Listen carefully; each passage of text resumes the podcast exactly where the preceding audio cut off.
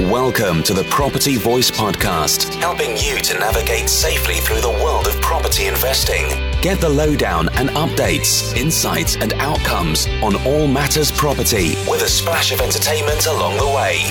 The Property Voice, a voice to trust among the crowd. Now, let's get started with your host, Richard Brown.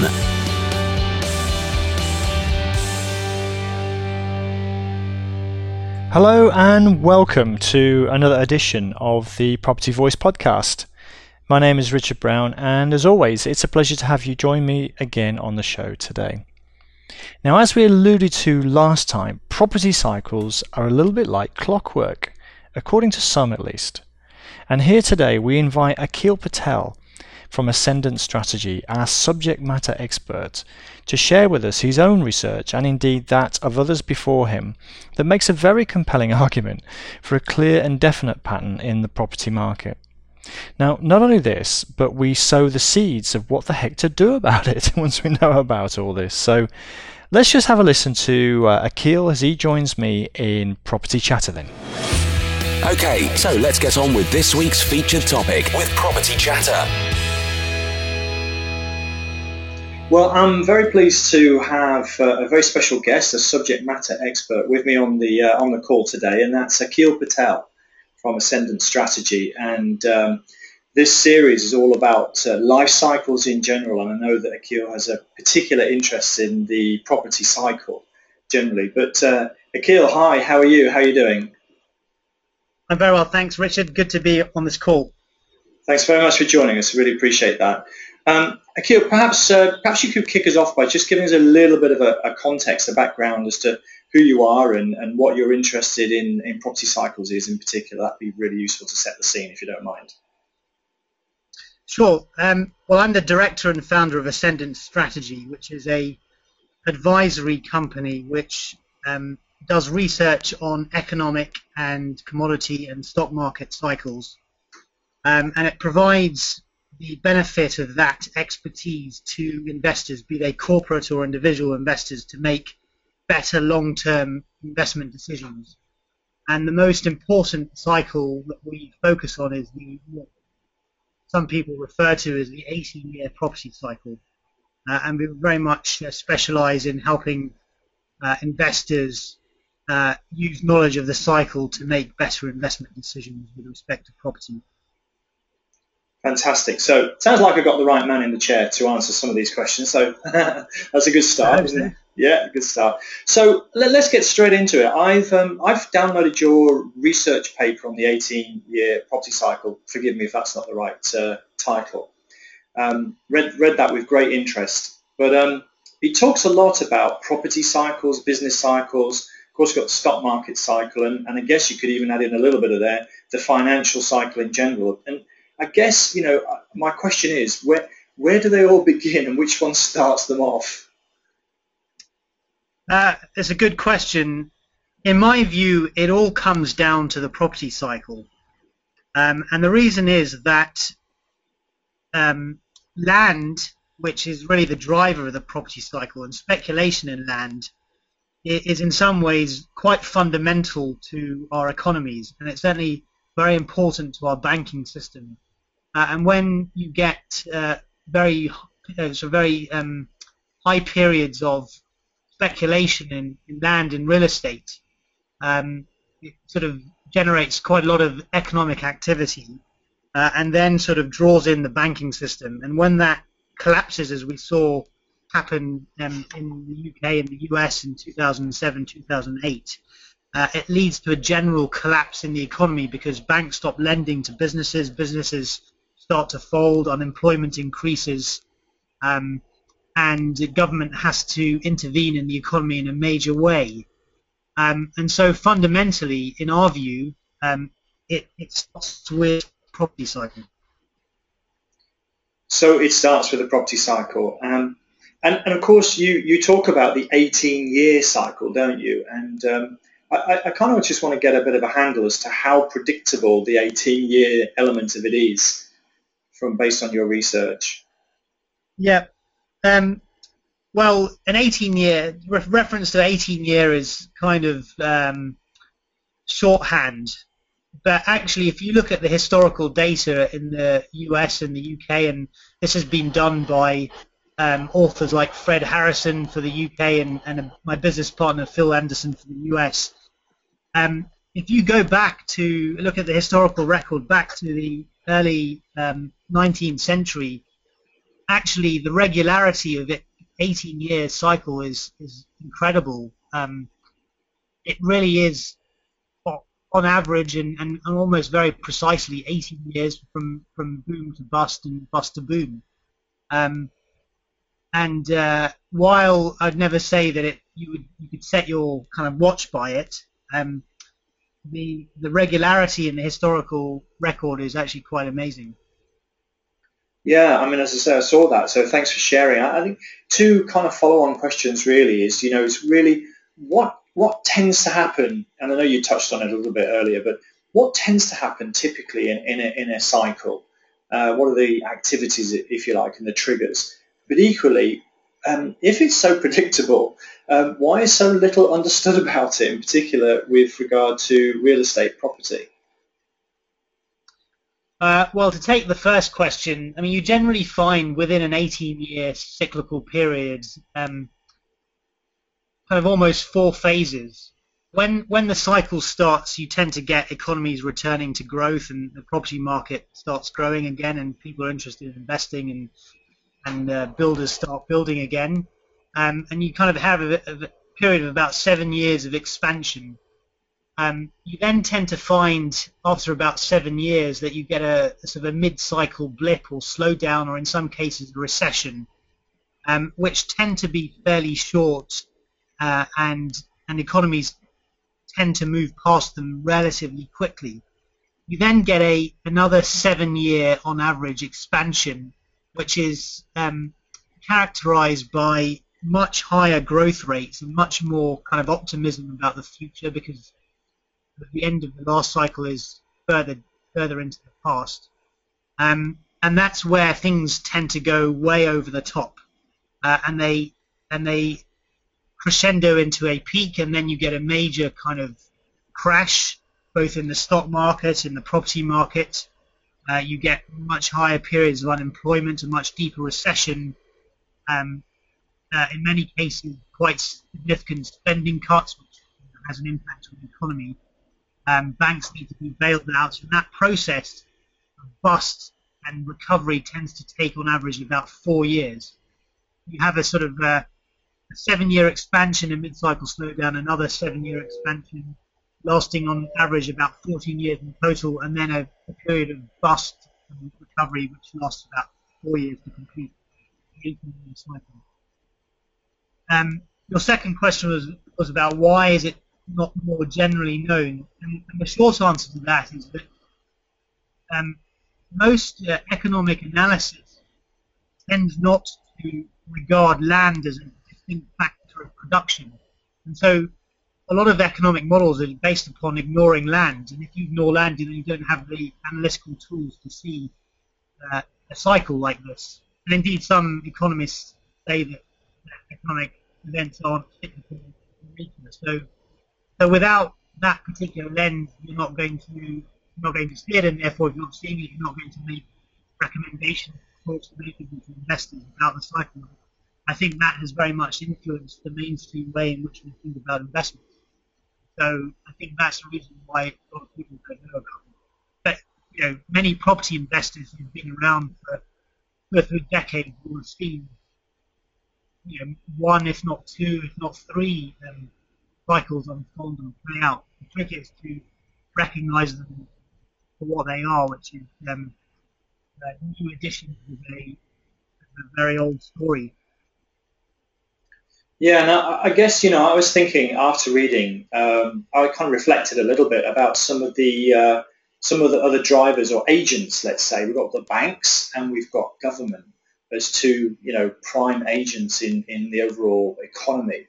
And you know, I guess my, my own question to myself was, isn't it really all the banks' fault for creating money out of nothing? And, and I guess to a similar extent, governments have done, especially recently with quantitative easing and those sorts of uh, money creation, money printing uh, approaches? Is it really, you know, their fault. You know, I, I, am challenging, I suppose, the, the principle behind what you're saying, where it starts. But what are your thoughts on that? Um, well, this is quite an important issue. Um, banks clearly have a role to play in in uh, increasing the amount of money that within an economy, uh, and therefore they enable people to speculate. And when, when speculation gets out of control, you, you very much amplify the boom and, and therefore create a much bigger bust as, as a result. But the cycle kind of fundamentally attracts uh, that kind of activity, and in my in my view, is is prior to the, the bank's uh, activity. And just just to answer the point about um, money creation, it's actually the legitimate role of the banks to create money. When they make a loan, they create a corresponding deposit uh, in, in, in, an account which is then spent into the economy. That's exactly what banks are designed to do.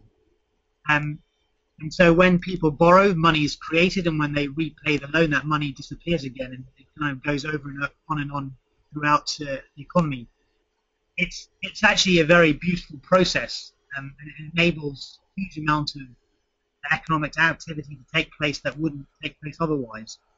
The problem is, is that when it goes to activities which don't generate increased production, then you tend to get an inflationary environment uh, and of course, if it's not about increased production, then there's no. It's just about increasing asset prices, which means there's no kind of additional economic activity to back that up. And so, if that then folds over when you get a bust, then all that sort of money disappears from the economy, and, and businesses are starved of credit, and uh, and you get a general kind of malaise because they have to start laying people off, which reduces demand within the economy, which creates a recession and so on, all the, the various things that we've lived through over the last few years. Um, when when the um, Bank of England created quantitative easing, they were to a certain extent trying to replace the money that had been lost to the economy by banks stopping their lending activities. And the other thing they were trying to do was to to ensure that asset prices wouldn't fall any further because if they they had failed to do that, then banks would have been in a much more serious position than they were in uh, at the time. And so it it was a it's it's not it's not adding any kind of particular additional money into the economy. It's actually replacing money that's been lost. And it's, it's quite a complicated sort of argument that I've made, and I appreciate that some lead, uh, listeners might find it difficult to follow. But essentially banks are supposed to create money in an economy. That's their function. Yep, I get you. Uh, just one sort of follow-on question to the whole uh, issue with banks. I, I, I, kind of just more from the personal interest point of view. When I read your work, your work, um, one of the stages, of course, is uh, post post crash and then the recovery. Is uh, is how the banks recover, um, ready for the next cycle. And I just wondered how how that happened. You know, because obviously they're, going to carry a lot of debt uh, on their books. Um, but how do they actually recover? What what things happen, or they just literally write it off and then recapitalise and go again? Is that is that the long and short of it? Uh, no, they can't. They can't um, simply write it off like a like a normal business. What tends to happen is the government, through its interventions, um, stops asset prices falling, and they sort of do nothing for a while, and then they start to rise slowly. And once they start to rise, it's at that point the banks can start offloading the bad debts that they had created. And you, if you if you watch the news quite carefully, every so often you'll see a story about how Deutsche Bank or or um, Barclays or HSBC have sold off another part of their loan portfolio, and they're generally selling it at par, which means that you know prices have moved back to levels that were seen at the end of the last cycle, and it's and banks are not losing any money um, on on on those portfolios. In addition to that, um, they you the they tend to um, uh, focus their lending activities on very safe um, uh, uh, activity, so they tend to lend very much to governments and very high-end borrowers and that enables them to recapitalize. Um, and once that process is completed, then they then that's the conditions at which um, they start lending to the rest of the economy, and that's when proper growth returns to the economy. So what we've seen over the last very slow growth, well, that's partly because banks are not lending to, to normal businesses. They've been recapitalizing and trying to offload all of the assets that they um, that they created, i.e., by lending money to to companies and to to property investors and so on.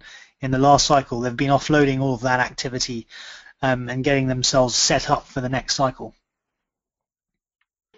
Great. All right. Thank you. Um, I, I, have to ask you. I mean, there's the link between the property cycle and the stock market cycle, which is quite evident in your um, analysis uh, that I looked at. But one that sort of sticks out a bit, perhaps you can give a little bit of comment on that, is the dot-com uh, crash. Um, it wasn't necessarily linked to a property crash directly, anyway. Um, what are your thoughts on that? Was that a, an exception or? Um, yes and no. Um, stock markets have their own cycles, and, and periodically you get um, periods of great speculation and people very interested in stocks. And in the case of the dot com, you know, they were people were really they didn't really understand the internet and e-commerce and so on, and they got carried away with all the hype and companies that didn't have any earnings to back up a high share price was still attracting a lot of buying in, of their shares. So so everyone got carried away and and um, and then it obviously came came down to earth in a very major way in 2000 with a dot com bust. Now that wasn't, as you point out, related to property cycle per se, but it's the timing is quite interesting um, because it did coincide quite closely with the mid-cycle slowdown that I referred to earlier as one of the phases of the 18-year cycle, and you tend to find that around that time in the cycle, the stock market is quite weak. Um, uh, in in any in probably in fairness in the US the dot com the dot com um, bust slightly preceded the recession, but the recession almost um, resulted out of the loss of confidence, and then you had September the 11th, and uh, you know you had various uh, corporate scandals going on, and so people probably left the stock market around the same time that the property market was showing a bit of a slowdown. So the timing does tie in, but it's not directly correlated with with the um, the property cycle. Um, the thing to really watch out for in, as a stock market investor is the the final stages of the cycle where things firstly go over the top and that often results in a major boom in the stock market which we got in between sort of 2003 and 2007 and then almost without fail at the end of the property cycle the stock market will correct by about 35 to 50 percent. So it loses 35 to 50 percent of its value um, uh, at and after the peak of the property cycle. So it really is something very important to to watch out for for a whole range of investors. Yep, I can understand that. Trying to avoid those uh, falling off the cliff events. Um, kind of moving into the property cycle and, and geography a little bit. Um, what I wanted to, to sort of pick your brains on there was um, was talking about the property cycle from a geographic point of view globally. In other words, um, do we have the same property cycles the world over? Um, and that's part one of the question. And I'll probably come and talk to you about within a certain market. So let's say regional markets within the UK. But let's let's stick with the global uh, property cycle for now. What uh, do, do we have the same cycle the world over, and does it unfold at the same pace everywhere? Um, that's a really good question. Um, the jury is still out to a certain extent, and the reason is that in other economies, particularly emerging markets, we really don't have the uh, historical evidence to back up uh, our assessment of how the property cycle works. Um, for advanced countries, um, they we all tend to be on the same cycle, uh, and we tend to be we tend to follow the same timing as the US. The US is maybe six months ahead of the UK, and the UK is maybe six months ahead of other countries such as Australia and and um, and parts of Europe. But it, it, in broadly speaking, it's all the same kind of timing, and it's generally speaking uh, very much the 18-year cycle uh, historically. Um, it's it's starting to appear to be the case that you do you are getting an 18-year cycle in emerging markets, but they're not timed to the same way.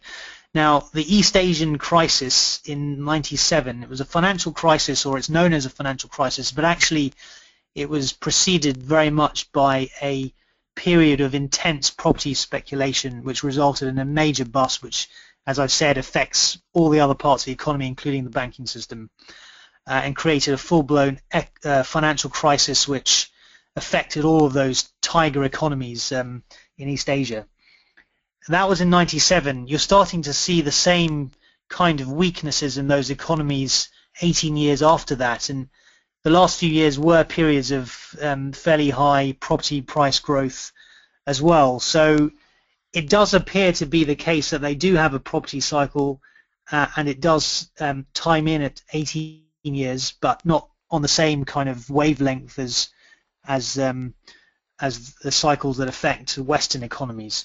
Um, having said that, um, we're only talking about two cycles. Uh, you, would want to have a longer historical record before you would um, be definitive about it, as you are with, as I am with uh, the UK and the US. Uh, but it does seem to be working that way. Okay, great. And I, I think just looking um, like intra-market, if you like, for a moment, we this this has got a prime this podcast has got primarily a UK-based audience. So let's take the UK as an example. Um, do you, do you see differences in regional markets across the UK? Uh, I, you know, is it the same cycle, or and does it unfold at a different pace if there's uh, if it is the same cycle across the uh, the regions? Um, I'd say it's the same cycle, but the cycle doesn't is not uniform in the sense that when you in the first half of the cycle you tend to see the first signs of activity in the center of a city or the center of a country. Um, and then over time it spreads out to the more peripheral locations, both at the edge of the city or I guess if you're looking at, at a country from the main cities out into the smaller cities and to, to kind of more uh, marginal locations. Um, so while London has really kicked off this cycle in a very major way, um, you wouldn't expect, uh, as far as I'm concerned, to see the same start in in other parts of the UK. It, they would tend to follow London as um, you know once London is um, kind of underway, then investors are looking to other parts of the city and then other parts of the country to to make their investments, and you start then to see increased demand leads to increased uh, prices, etc. Um, so it's the same cycle, but it it kind of plays out uh, to a different sort of timetable within um, uh, within uh, uh, sort of the various phases of the cycle. Yeah. Um, now, you and I have been speaking, haven't we, over a period of time now? And um, I think one of the topics we've been sort of uh, mulling over or kicking around between us is this idea that uh, perhaps there are different. I'm coming at it from the point of view there might be different strategies that might be more applicable at different phases in a, in a property cycle. Um, do you want to give a bit of a, an insight into maybe what what um, some of our readers and listeners might expect coming forward, maybe from a collaboration point of view? Yeah, well, um, given that the cycle plays out in a, as far as I'm concerned, a fairly regular fashion, you can then start to see certain things happening at similar times within the cycle. For example, uh, towards the end of the cycle, you you you in, invariably get a period of rising interest rates. At the beginning of the cycle, interest rates are held very low for you know quite some time. Um, at the beginning of the cycle, it's very hard to get um, bank credit and bank financing. At the end of the cycle, it tends to be very easy, and so on. Um, I think that those different sort of features um, make different property strategies um, uh, more kind of easy, more easy to um, execute uh, at different times. And so, uh, our I guess our discussions have tried to kind of uncover when the optimum time is to apply a particular property strategy based upon the sorts of things that happen at each phase of the cycle. It's very much groundbreaking um, research, so it would be very good to uh, share ideas and, and provide some of that to your to your uh, listeners.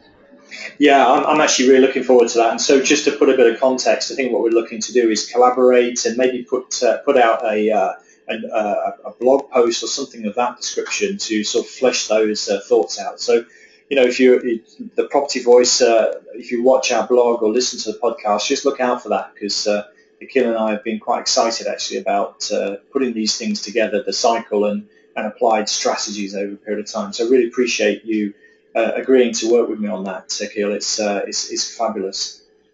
Yeah, um, no, looking forward. Yeah, me too. Um, so I guess just to draw a little bit of a, a, a close, um, just maybe where can people find out about you, and, and do you in, in, fact have any uh, offers potentially or information you can share with uh, listeners if they make contact with you? Uh, yeah. Um, well, the best way to reach me is through my website, which is www.theascendantstrategy.com.